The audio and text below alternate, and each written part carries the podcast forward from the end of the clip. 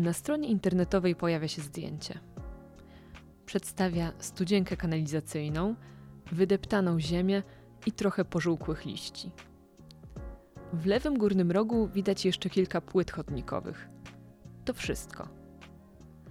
Zadanie polega na jak najszybszym zlokalizowaniu studzienki i podaniu jej koordynatów. To dość proste, zwłaszcza, że uczestnicy skończyli właśnie kurs z OSINT-u, czyli coś, co można by nazwać kursem dla internetowych detektywów. I o tym właśnie będzie dzisiejszy odcinek. Nazywam się Małgorzata Uchnast-Ziętal i zapraszam na rozmowy równoległe.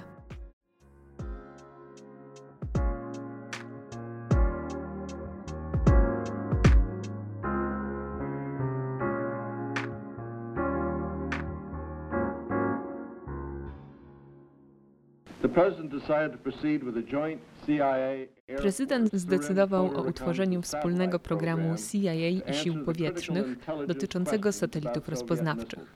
Program miał odpowiedzieć na najważniejsze pytania wywiadowcze dotyczące radzieckich rakiet. Decyzja ta wyznacza początek niezwykłego projektu Korona. Jej wagę zrozumiemy tylko, gdy przypomnimy sobie, jak słabo w tamtym czasie rozumieliśmy technologię kosmiczną i jak bardzo potrzebowaliśmy twardych danych wywiadowczych. Mówił Richard Helms, dyrektor CIA z czasów zimnej wojny. A jakie ograniczenia technologiczne miał na myśli? Pierwsze satelity szpiegowskie z programu Korona działały przed erą fotografii cyfrowej. Robiły więc zdjęcia na kliszy, którą potem trzeba było wywołać. Opracowano więc precyzyjny mechanizm, który zamykał kliszę w puszce i w specjalnej kapsule spuszczał z orbity okołoziemskiej. 18 km nad Ziemią kapsuła traciła osłonę termiczną i otwierała spadochron. Na tym etapie miał ją przechwycić samolot, albo jeśli wylądowałaby na morzu, statek. Zdarzało się jednak, że kapsuła spadała w zupełnie przypadkowe miejsca, na przykład na pole w Wenezueli.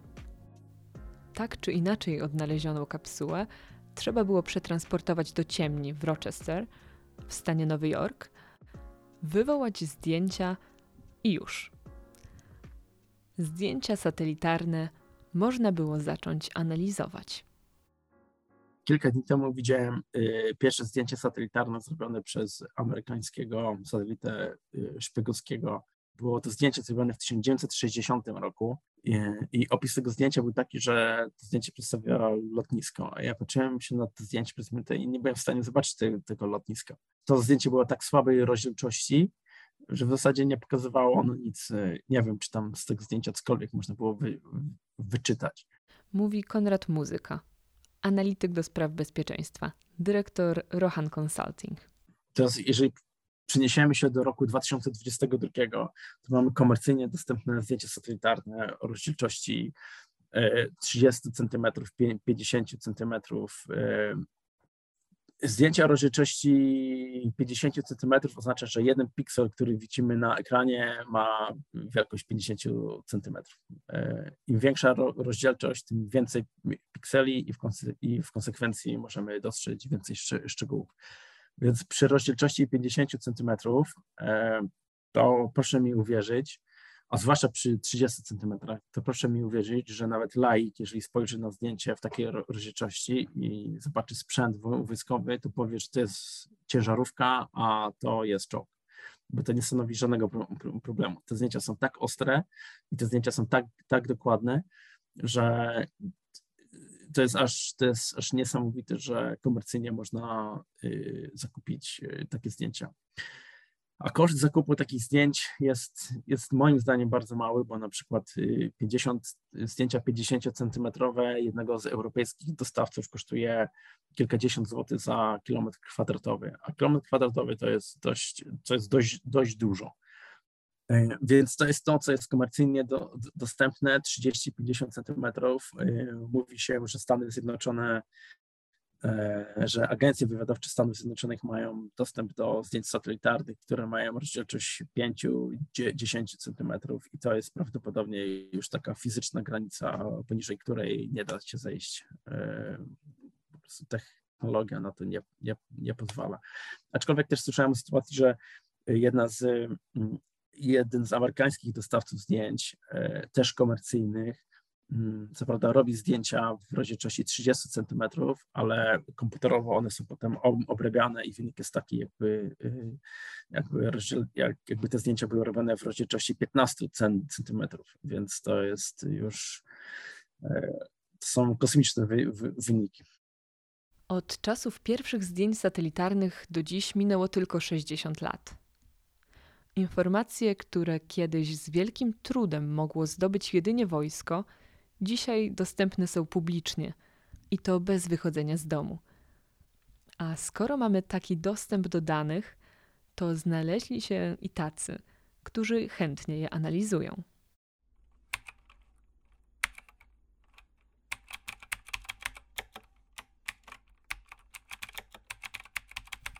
OSINT, bo to nim zajmujemy się w dzisiejszym odcinku, to Open Source Intelligence, czyli wywiad oparty na otwartych źródłach. A źródła te najczęściej mają jedną wspólną cechę znajdują się w internecie. Zacznijmy jednak od początku. Żeby rozwiązać zagadkę za pomocą internetowych źródeł, potrzebujemy poszlak, czyli fachowo selektorów. Selektor to jest jakaś cząstka w miarę unikatowej informacji, która coś identyfikuje. Może identyfikować kartę SIM, może identyfikować telefon, to może być lokalizacja, to mogą być nasze rysy twarzy, pewna cecha. I teraz, jeśli my zbierzemy kilka selektorów interesującej nas osoby, miejsca, rzeczy, czynności, oprogramowania, to możemy za pomocą tych selektorów udać się w różne miejsca w sieci i stransformować, trudne słowo, czyli przekształcić te selektory na trochę inne selektory.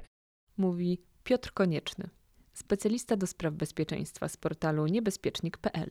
Załóżmy, że mamy fotografię i to jest jakaś istotna dla nas fotografia, natomiast chcielibyśmy ustalić e, autora tej fotografii. Nie wiemy, kto stoi za tym zdjęciem, a to może być zdjęcie, które prezentuje na przykład fragment budynku, w którym wiemy, że stało się coś złego, e, z czym związany był autor tego zdjęcia, ale nie wiemy, kim jest ten autor i chcielibyśmy spróbować go namierzyć.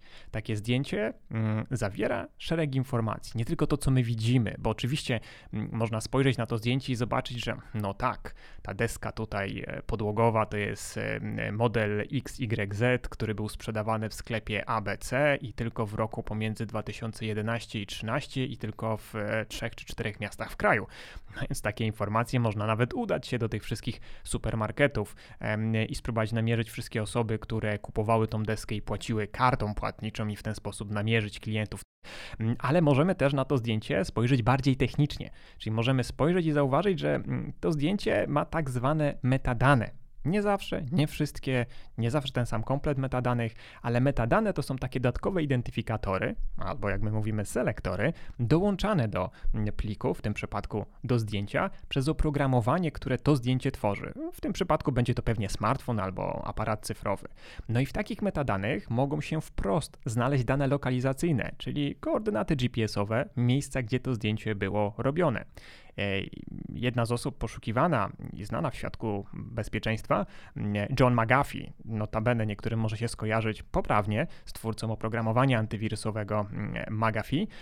To był człowiek, który po tym jak już swój biznes opchnął za grubą fortunę do akcjonariuszy, e, zaczął taki hulaszczy tryb życia wieść i on ukrywał się pewien, przez pewien czas przed rządem bodajże bodajże Bali, nie chcę skłamać, ale jakiegoś kraju. E, natomiast ukrywał się w taki sposób grający trochę na nosie tym e, policjantom, ponieważ udzielił wywiadu tygodnikowi Vice, gdzie reporterzy go odwiedzili, gdzie opublikowali wywiad razem z nim i oczywiście zdjęcie, które razem z nim zrobili na tle palm. No, palmy jak palmy, nie wiadomo gdzie konkretnie te palmy są. Natomiast redaktor, który prowadził ten wywiad, korzystał z telefonu komórkowego, którym kiedy to zdjęcie wykonał, no to właśnie miał włączone usługi lokalizacyjne, bo one domyślnie są włączone i to zdjęcie opublikowane w portalu pozwoliło lokalnej policji na ściągnięcie koordynatów i ustalenie, w którym konkretnie mieście McAfee się znajdował, no i zatrzymanie w konsekwencji tego speca od bezpieczeństwa, który zapomniał o tak zwanym OPSEC-u, czyli Operation Security, mm, a mianowicie o tym, że jeśli się gdzieś coś robi, to zazwyczaj zostawia to jakiś ślad, czy też jak my mówimy, selektory. Więc znowu wracając do tego zdjęcia, możemy mieć nie tylko lokalizację tego zdjęcia, bo część osób dbających o prywatność wyłącza usługi lokalizacyjne na swoich urządzeniach, wtedy takich metadanych nie będzie, ale mogą być metadane, które mm, są metadanymi na przykład zawierającymi numer seryjny obiektywu. I to są unikatowe numery. Więc jeśli mamy zdjęcie, które posiada mm, unikatowy numer obiektywu i mamy ten numer, to możemy przecież przejrzeć wszystkie zdjęcia w internecie pod kątem dokładnie takiego samego numeru obiektywu, co pozwoli nam ustalić wszystkie zdjęcia w internecie pochodzące z dokładnie tego samego urządzenia. I o ile to jedno zdjęcie, którym dysponowaliśmy, nic nam nie mówi o właścicielu, nic nam nie mówi o lokalizacji, to być może jeśli dojdziemy do e, innych zdjęć wykonanych z tego samego urządzenia, e, nawet tydzień wcześniej czy tydzień później, to one mogą nam już powiedzieć coś więcej, bo ta osoba myśląc, że nikt jej nie skojarzy z tym czymś, co działo się w tym tajemniczym mieszkaniu i w, w, momencie tego zdarzenia, które my analizujemy, później może z tego swojego telefonu korzystać na przykład do tego, żeby wykonać zdjęcie jakiegoś wypadku drogowego i pochwalić się tym na Twitterze, albo y, zrobić skan jakiegoś pisma, które opublikuje gdzieś w innym miejscu w internecie. Także pomysłów jest dużo. Nie zawsze do takich e, dokumentów, takich informacji, takich dodatkowych zdjęć dojdziemy. No ale właśnie na tym polega OSINT, że próbować warto. Na, dla tych, którzy są wytrwali, szukają, są w stanie często namierzyć właśnie po takich śladach, po nitce do kłębka, kolejne szczątkowe informacje na temat zjawiska czy osoby, którą się interesują i ustalić jej tożsamość, miejsce przebywania, czy też pozyskać po prostu więcej informacji mówiących coś na temat danego zdarzenia. Obecnie jednym z najważniejszych wydarzeń, o którym wiele osób chce zdobyć informacje, jest wojna na Ukrainie. Przed 24 lutego starano się dowiedzieć, jakie siły zbierają się przy granicy z Ukrainą. Dzisiaj ważne są też informacje o ruchach wojsk, dostawach zaopatrzenia, zdobywaniu albo odbijaniu kolejnych miejscowości. Jak, nie będąc świadkiem tych wydarzeń, zdobyć takie informacje? Najlepiej od tych, którzy są na miejscu. Так, Чернобаевка, подъезд к объездной. Сейчас на время 12.37. Czarnobajówka. Jadą uciekający. Mamy godzinę 12.37. Na początku kolumny pojechała ciężka. Z antenami jechali. Pojechały kamazy jeden za drugim. To kuchnia pojechała. Stoją przy lotnisku. Stoją BMD. Stoją na zakręcie. Jadą z kierunku na Kyseliwkę. Tak, właśnie taki pojechał. Duże Z. Tak, вот какая-то поехала. Z, большая. Gdy na nagraniu pada godzina, oko obiektywu przesuwa się z drogi na zegarek założony na rękę żołnierza relacjonującego odwrót rosyjskich wojsk. To nagranie to TikTok. Krótki filmik opublikowany w coraz popularniejszej aplikacji. Przed wojną znana była głównie z beztroskich nagrań młodych ludzi tańczących w rytm muzyki – ale zimą 2021 roku na TikToku coraz częściej zaczęły pojawiać się też nagrania przedstawiające pociągi transportujące rosyjski sprzęt wojskowy. Jednym z ekspertów analizujących sytuację na Ukrainie, Białorusi i w Rosji przy użyciu źródeł osintowych jest Konrad Muzyka. Pytam go, w jaki sposób można ustalić kiedy i gdzie powstały takie filmy. Część tych filmów była nagrana przez osoby, które jechały samochodem i na przykład słuchały radia i w tle dało się usłyszeć, nie wiem, y, jakieś wiadomości y, rosyjskie, gdzie była podawana data. E, ja przyznam szczerze, bardzo często zadawałem pytania osobom, które wrzucały te filmiki i, i pytałem się, gdzie ten filmik został na, nakręcony, o której godzinie i, i tak dalej. I proszę mi wierzyć, bardzo duża liczba osób odpowiadała pozytywnie na takie prośby. No i potem była kwestia weryfikacji, tak, czyli wchodzenie na Google Maps albo Google Earth i, i szukanie tego miejsca na mapie i potwierdzenia tego, czy to, co widzimy e, na filmiku, koreluje z tym, co jest na mapie. Jeżeli korelowało, no to to było potwierdzenie, że ten pociąg jechał e, na przykład na zachód z tej miejscowości i widzieliśmy, jaki sprzęt przewoził. E, ale tak, weryfikacja jest bardzo, potrafi być bardzo problematyczna. Im, im wiele źródeł potwierdza im wiele źródeł potwierdza jakąś informację, tym lepiej, ale bardzo często zdarza się tak, że y, potwierdzenia są, znaczy w zasadzie nie, nie można mówić o potwierdzeniach, tylko można mówić o tym, że informacje są jednoźródłowe. No i, no i pojawia się pytanie, co zrobić z taką informacją, tak? Czy publikować ją, czy, czy zostawić, poczekać, niech trochę ostygnie i wrócić do problemu za kilka dni, e, czy może nic z tym nie robić. Co jeszcze można wyczytać z takiego filmiku, poza tym, że w danym miejscu o danej godzinie przejechał pociąg ze sprzętem wojskowym? To było świetne źródło informacji z dwóch powodów. E, po pierwsze, w zasadzie każdy, albo prawie każdy pojazd ma na sobie taki znak taktyczny. E, każda jednostka e, Federacji Rosyjskiej od poziomu pułku, brygady wzwyż ma swój własny znak tak, taktyczny, więc widząc, jaki znak taktyczny znajduje się na jakimś pojeździe, byliśmy w stanie określić, która jednostka tak naprawdę się ruszyła. A po drugie, to też dotyczy OSINT-u. E, Rosjanie mają bardzo dobrze rozwinięty system śledzenia e, wagonów kolejowych w Rosji.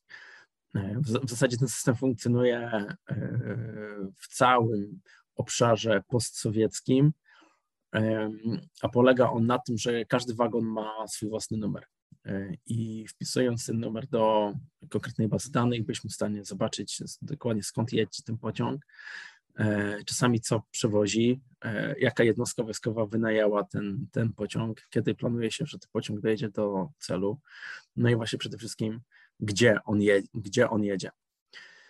E, więc, szyb, więc mając dostęp do własnych baz danych o jednostkach wojskowych, gdzie, gdzie, gdzie one się znajdują, byśmy również w stanie potwierdzić tą informację, że ok, to jest na przykład, nie wiem, e, jakiś tam pułk zmechanizowany albo brygada pancerna, która jedzie ze wschodu Moskwy na przykład na, na, na granicę rosyjsko-ukraińską. E, na Twitterze też dużo pojawia się informacji dotyczących na przykład miejsc, gdzie toczą się obecnie walki e, na, na Ukrainie, e, miejsc, gdzie spadają rakiety, oczywiście są zdjęcia, są filmy, e, więc to wszystko gdzieś tam się kręci w tym świecie OSINT-u. Wszystko wymaga oczywiście weryfikacji w miarę możliwości, tylko problemem teraz jest to, że tej informacji jest tak, tak dużo, że ciężko, ciężko to wszystko mm, że tak powiem, e, sprocesować.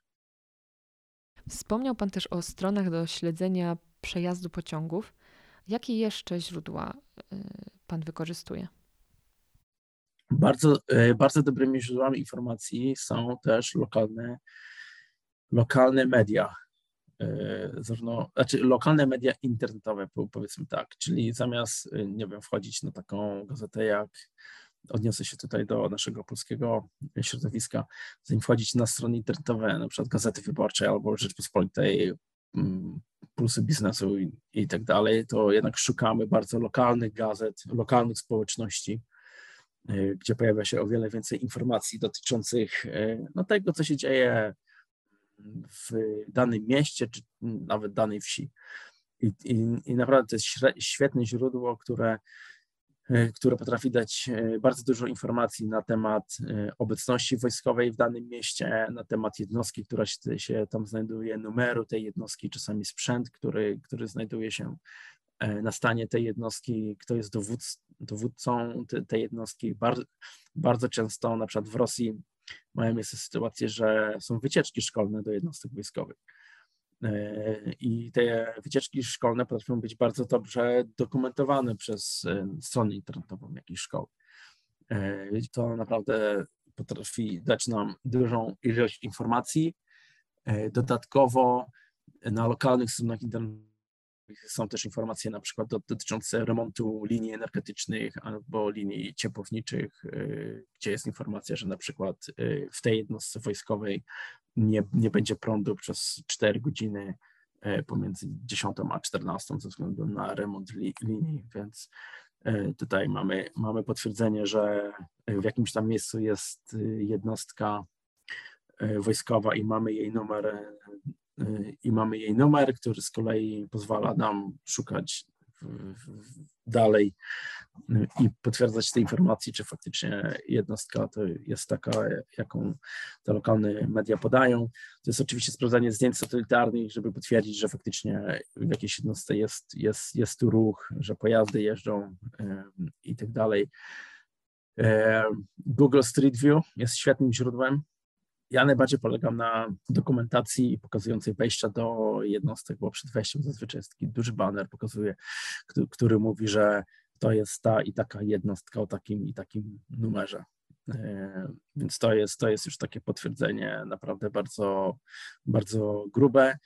E, a czasami na przykład jak nie pojawia się, jak nie pojawia się informacja jaki jest numer jednostki, czy nazwa jednostki, to na przykład przed wejściem do jednostki będzie działo artyleryjskie. A ponieważ spodziewaliśmy się, że jest to jednostka, na przykład jakaś brygada artylerii, to to, ma to, to działo artyleryjskie potwierdza nam, że faktycznie jest to jednostka, która, znaczy jednostka artyleryjska. E, więc tych sposobów pozyskiwania informacji i weryfikacji informacji jest naprawdę multum. Informacji w internecie faktycznie jest multum. Dlatego OSINT nie jest źródłem wiedzy tylko dla analityków zajmujących się wojną i bezpieczeństwem. OSINT, czyli pozyskiwanie informacji, jest bardzo istotny w takich na przykład branżach jak komornicy, którzy muszą, muszą ustalić, gdzie znajduje się dłużnik, jaki majątek ma ten dłużnik albo z kim utrzymuje kontakty. E, jak różnego rodzaju działy antyfraudowe w bankach i nie tylko, które muszą zweryfikować, czy klient, który próbuje coś kupić albo próbuje zostać klientem, skorzystać z usługi, jest osobą wiarygodną, a nie na przykład będzie chciał tą usługę wykorzystać w jakichś niecnych celach i przysporzy więcej problemów niż korzyść.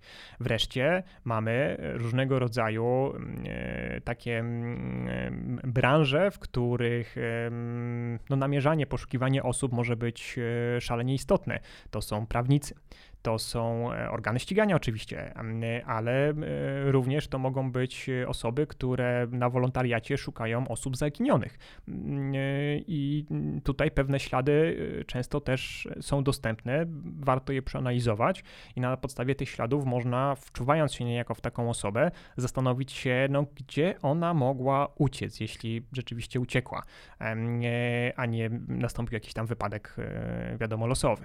Więc jest naprawdę pełno branż, miejsc, w których pozyskiwanie informacji jest y, kluczowe, już nie mówiąc o graczach na giełdzie, którzy bacznie obserwując y, nie tylko oficjalną komunikację danej firmy, ale to na przykład jakie domeny firma rejestruje, co może wskazywać na to, z kim zamierza wejść w jakieś projekty, których nie ogłasza, o których w firmie mogą wiedzieć 3-4 osoby, nawet nie wszyscy pracownicy, to baczne oko może czasem wypatrzyć i dowiedzieć się, a za chwilę ten bank ogłosi współpracę z taką małą firmą, która dostarcza bardzo konkretne usługi. Ta mała firma, tak się składa, ma swoje akcje, więc może warto nabyć te akcje, skoro za dwa miesiące pochwalą się tutaj pewną fuzją czy dużym kontraktem z jakimś bankiem, no zakładamy, że wtedy te akcje pójdą do góry i my na tym zarobimy. To nie jest porada inwestycyjna, mm, ale e, jest to pewien sposób myślenia, który jak widać można wykorzystać e, do, no tutaj w tym przypadku zyskania przewagi już stricte finansowej, czy nawet wprost e, takiego zarobku. Więc w dużym uproszczeniu, w każdym miejscu, gdzie liczy się pozyskiwanie informacji, wnioskowanie o pewnych rzeczach na podstawie szczątkowych danych, ustalanie pewnych faktów, te techniki osintowe, świadomość tego, jak transformować jedne selektory na drugie, świadomość tego, gdzie mamy różne rejestry i z jakimi informacjami, jak pozyskiwać z nich dane, no może się przydać. Dostępne w sieci informacje to nie tylko to, co sami upublicznimy, choćby w mediach społecznościowych. To często dane, których nie chcieliśmy ujawniać, ale ktoś je po prostu wykradł. bardzo wiele serwisów w Polsce, sklepów internetowych, dostawców różnych usług zostało zhakowanych, zaatakowanych, ich bazy danych krążą po internecie. No i jeśli e, mieliśmy tam konto, to pewnie 90 procent społeczeństwa mm, konta, które zakłada u różnych dostawców, no zakłada na co? Na adres e-mail, tak? Musimy podać dziś adres e-mail. To nas rozróżnia, to jest ten nasz login do systemu. No albo PESEL, no albo numer telefonu. To są te takie najpopularniejsze identyfikatory slash selektory.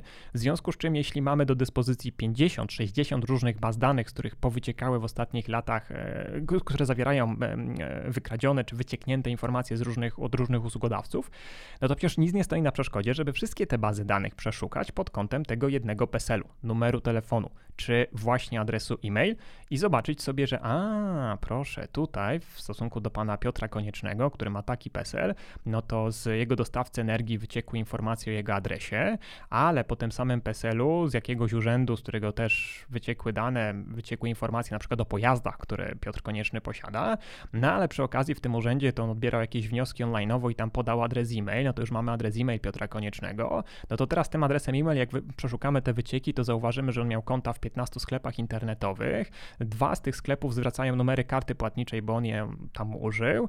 Kolejne zwracają numer paczkomatu, z którego korzysta, a jeszcze dwa zwracają jakieś dwa inne adresy lokali, więc być może się przeprowadzał, możemy zobaczyć kiedy, co. A poza tym mamy preferencje, no bo tu jest sklep na przykład z karmą dla zwierząt. Kurczę, no to musi mieć psa albo kota. Nie, nie wiemy, ale widzimy jakąś cenę zamówienia. Jak sobie zobaczymy, jaki produkt tyle kosztuje, to widzimy, że jest to tylko i wyłącznie jedna karma dla psa, więc musi mieć psa, nie kota, bo żadne inne produkty nie sumują się do tej samej kwoty. I w ten sposób można wnioskować tak, że jeśli ktoś w młodości lubił takie zagadki logiczne, to prawdopodobnie w świecie osintowym bardzo się odnajdzie, bo te informacje, do których wprost nie dotrze samodzielnie, e, będzie w stanie wywnioskować. Mogłoby się wydawać, że wystarczy włączyć komputer, otworzyć dowolną przeglądarkę, i już pełnymi garściami można czerpać informacje z zasobów internetu. Sprawa jest jednak nieco bardziej skomplikowana, a to, co znajdujemy w sieci, może nieraz okazać się fałszywym tropem nie dalej jak wczoraj ktoś założył sobie, czy kupił urządzenie, które się nazywa Fitbit, czy taką opaskę na rękę, no i podał w aplikacji prawdopodobnie adres e-mail, który nie jest jego, jest mój. Ja dostałem informację, gratulujemy, e, Karolino, zostałaś właścicielką nowego Fitbita. No ja mówię, no nie bardzo, tak, ale ponieważ wrodzona zawodowość każe mi przyjrzeć się, co tutaj się stało, o co chodzi, może to jest jakiś skomplikowany atak socjotechniczny na mnie, no to ja spojrzałem na te maile, w tych mailach zbyt wiele informacji nie ma, ale maile przychodzą od Fitbita. No każdy, kto ma ten produkt, wie, że można sobie wejść na konto Fitbitowe i tam się zalogować. No ja nie mam hasła, bo to hasło w mailu nie jest dostępne, no ale nie, mogę przecież zapomnieć hasła i kliknąć zapomniałem hasła i na jaką skrzynkę przyjdzie mail przypominający hasło no, na tą, która jest powiązana z kontem, a to jest mój adres e-mail. E, w związku z czym ja tego nie zrobiłem, bo oczywiście to jest nielegalne, ale gdyby rozważyć taką sytuację i zalogować na to konto, to ja mogę teraz zobaczyć, gdzie pani Karolina biega, ile karoli, kalorii spożywa, ile waży, jaki wzrost uzupełniła, no i spojrzeć sobie na wiele innych informacji, które akurat w przypadku tej usługi no, są jakby sensowne, tak, ale nie dają informacji o jej znajomych, e, liczbie kroków, to może jest mało sensowne, tak, no ale chociażby miejscu zamieszkania tej osoby, więc mógłbym wysłać pocztówkę e, i na tej pocztówce napisać kilka informacji, które wiem o pani Karolinie i zastanowić się, mm, jakby na to zareagowała. Inny przykład też z mojego życia. E, ktoś zarejestrował sobie konto e, Ubera na mój adres e-mail, także widzę regularnie, jak pewna osoba z Poznania jeździ, prawdopodobnie wraca z imprez z okolic Komornik albo jakiegoś swojego kolegi, koleżanki Uberem raz na jakiś czas o godzinach późno wieczornych. No i ten też adres na koncie Ubera jest dostępny, tak. To nie jest tak, że można się tam zalogować i jeździć, chociaż może na czyjś koszt. No ja tego nie praktykuję, byłoby to niezbyt rozsądne, no ale pewne informacje mimowolnie do mnie e, spływają. A mówię o tym dlatego, żeby wskazać sytuację, w której jeśli wyciekną dane z Ubera albo Fitbitu, to pojawiam się w stosunku do mojego adresu e-mail, z którego ja faktycznie korzystam, którego jestem właścicielem, dane, które nie są ze mną związane. Dane lokalizacyjne, dane związane ze środkami płatności, ze znajomymi, czy właśnie z miejscem zamieszkania podróży. Nawet jeśli osintowcom uda się oddzielić ziarno od plew i wyłuskać prawdziwe informacje, to problemy nadal będą się mnożyć.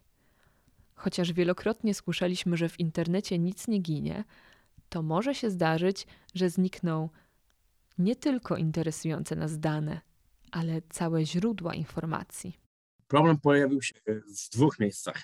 Po pierwsze, e, ponieważ ja zarabiam na, na Osnicie, więc staram się w otwartych źródłach nie dzielić informacjami, które pozyskuję z właśnie Osnitu.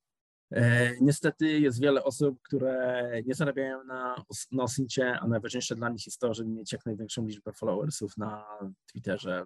Tak, takie osoby mają w zwyczaju e, często, czy te miały w, zwyczaju, bo teraz już się trochę ogarnęli, że tak powiem kolokwialnie, więc mieli w zwyczaju wrzucać e, na przykład na Twittera print screeny z konkretnych stron internetowych, które pozwalały właśnie sprawdzić skąd, dokąd jedzie dany pociąg. Rozmawiałem z jedną osobą, która robiła to dość nag, nagminnie i zwróciłem uwagę, żeby przestał to, to robić, bo ktoś, ktoś po prostu w pewnym momencie ktoś do tego usiądzie i źródełko się wy, wy, wyczerpie. I dosłownie trzy dni później wszy, wszystkie konta zagranicznych y, analityków, którzy pracowali na konkretnym jednym serwisie, zostały zablokowane y, przez administratorów tego serwisu.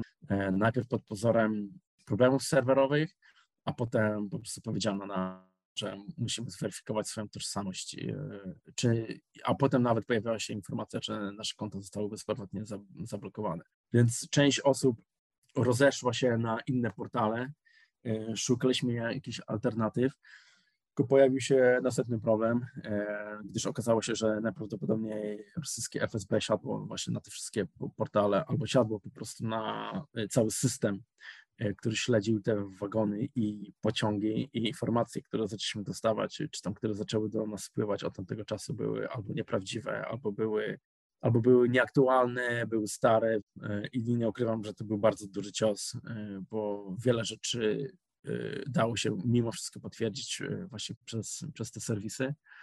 A jak już rozpoczęła się wojna, to TikTok wyłączył możliwość dodawania nowych filmów z terytorium Federacji Rosyjskiej, więc Rosjanie nie są w stanie wrzucać nowych filmów na TikToka, więc nie widzimy, jakie pociągi jeżdżą. Gdybyśmy przynajmniej widzieli, skąd pociąg wyjeżdża i mniej więcej w jakim kierunku jedzie, to przy obecnej sytuacji wiedzielibyśmy mniej więcej, która jednostka przynajmniej się rusza. Niestety e, TikToka już jako takiego nie ma, więc od tego źródła też jesteśmy od, odcięci.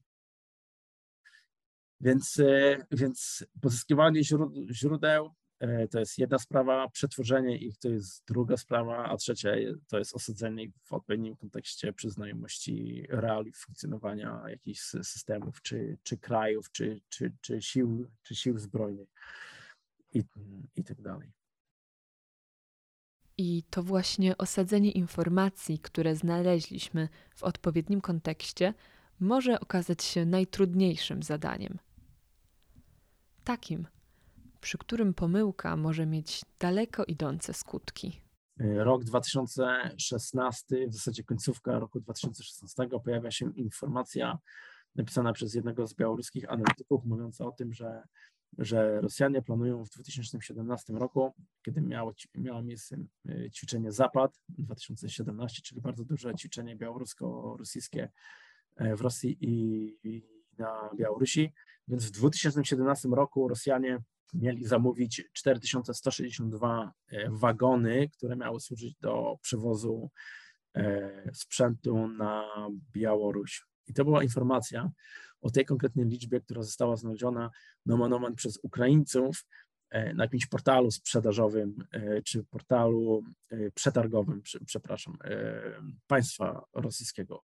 Więc ten analityk napisał, że 4162 wagony i to wystarczy do, do przywozu dodatkowej dy, dywizji zmechanizowanej z Rosji na Białoruś, a celem przewozu e, tej dywizji będzie zajęcie Białorusi e, i tak naprawdę e, aneksja kraju. I ta informacja poszła w świat. E, ma, bardzo mało było osób, które były w stanie albo były chętne w ogóle do weryfikacji tej, tej, tej informacji. E, I narracja, która się wytworzyła w zasadzie na początku 2017 roku, była taka, że Rosja ma w planach atak na Białoruś podczas tego ćwiczenia Zapad i skończy się tym, że kraj zostanie najprawdopodobniej zaanektowany przez, przez, przez Rosję po tym ćwiczeniu i ruszyła cała maszyna propagandowa, która utwierdzała ludzi w tym przekonaniu, że faktycznie taka rzecz będzie miała miejsce, że faktycznie Zachód musi teraz wspierać y, y, Białoruś w jej dążeniu do niepodległości. Y, Zachód powinien wspierać Białoruś, przekazując im środki pieniężne na, na stworzenie, na odbudowę kraju i na odbudowę niezależności. Podczas gdy prawda była taka, że że z jednej strony właśnie ta, to, ta cała otoczka, ta cała możliwość zaatakowania, za, zaatakowania Białorusi y, przez, przez Rosję, to, to była gra białoruskich służb, która miała na celu osiągnięcie jak największej korzyści finansowej y, albo, że tak powiem, bezpośrednio jak największej ilości kasy y, od Unii Europejskiej. Więc to jest pierwsza sprawa. Drug, drug, druga sprawa, kiedy my osiedliśmy do tych danych e, dotyczących 4162 wagonów, to okazało się, że to miało być 4000 wagonów, ale nie podczas, e, nie tylko na zapad, tylko podczas całego roku. I nie 4162 wagony w jedną stronę, tylko w dwie strony. Więc automatycznie 4162 dzielimy przez 2, y, więc wychodzi 2081, tak. Teraz Rosjanie utrzymują, y, utrzymują swoją, tam utrzymywali stałą swoją obecność na Białorusi w postaci dwóch baz. Więc te bazy oczywiście wymagają zaprezentowania, wymagają sprzętu, wymagają obsługi serwisu i tak dalej. Ten serwis jeździ koleją, więc z tych 2000 wagonów odejmujemy kilkadziesiąt. Potem przed zapadem, e, przed zapadem miała miejsce bardzo duża liczba ćwiczeń e, rosyjsko-białoruskich na Białorusi i to z kolei e, pozwoliło nam odjąć kolejnych kilkaset tak naprawdę wagonów. No i okazało się, summa summarum, że na potrzeby zapadu y, samego ćwiczenia zapad Rosjanie tak, tak naprawdę mieli do dyspozycji nie wiem, 800 czy 1000 wagonów, a może nawet mniej. Y, I zdecydowanie nie jest to liczba, która, która y, pozwala na przerzut jednej całej dywizji, tylko kilku batalionów, E, jak tam artylerzyści pojechali, e, czołgi, rozpoznanie i w zasadzie to wszystko. E, I to jest właśnie to, o czym mówię, że ktoś rzuca liczbę, nikt jej nie weryfikuje i potem mamy tworzoną historię, która żyje własnym życiem, która tak naprawdę żyje do dzisiaj, bo jeszcze dzisiaj spotykam się z takimi opiniami, że Białoruś faktycznie była zagrożona w 2017 roku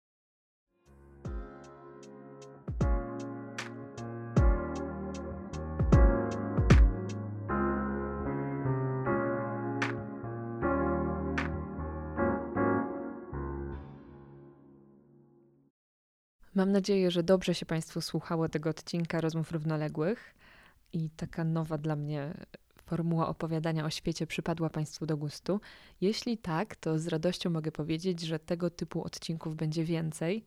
Niestety, chociaż chciałabym, żeby ukazywały się co dwa tygodnie, to nie mogę tego obiecać, bo czas na nagrania i montaż wciskam gdzieś między opiekę nad moim kilkumiesięcznym dzieckiem, więc proszę trzymać kciuki, żeby udawało się pracować jak najczęściej. Jeśli chcą się Państwo ze mną skontaktować, będzie mi bardzo miło. Proszę pisać na rozmowy równoległe małpa gmail.com. Do usłyszenia.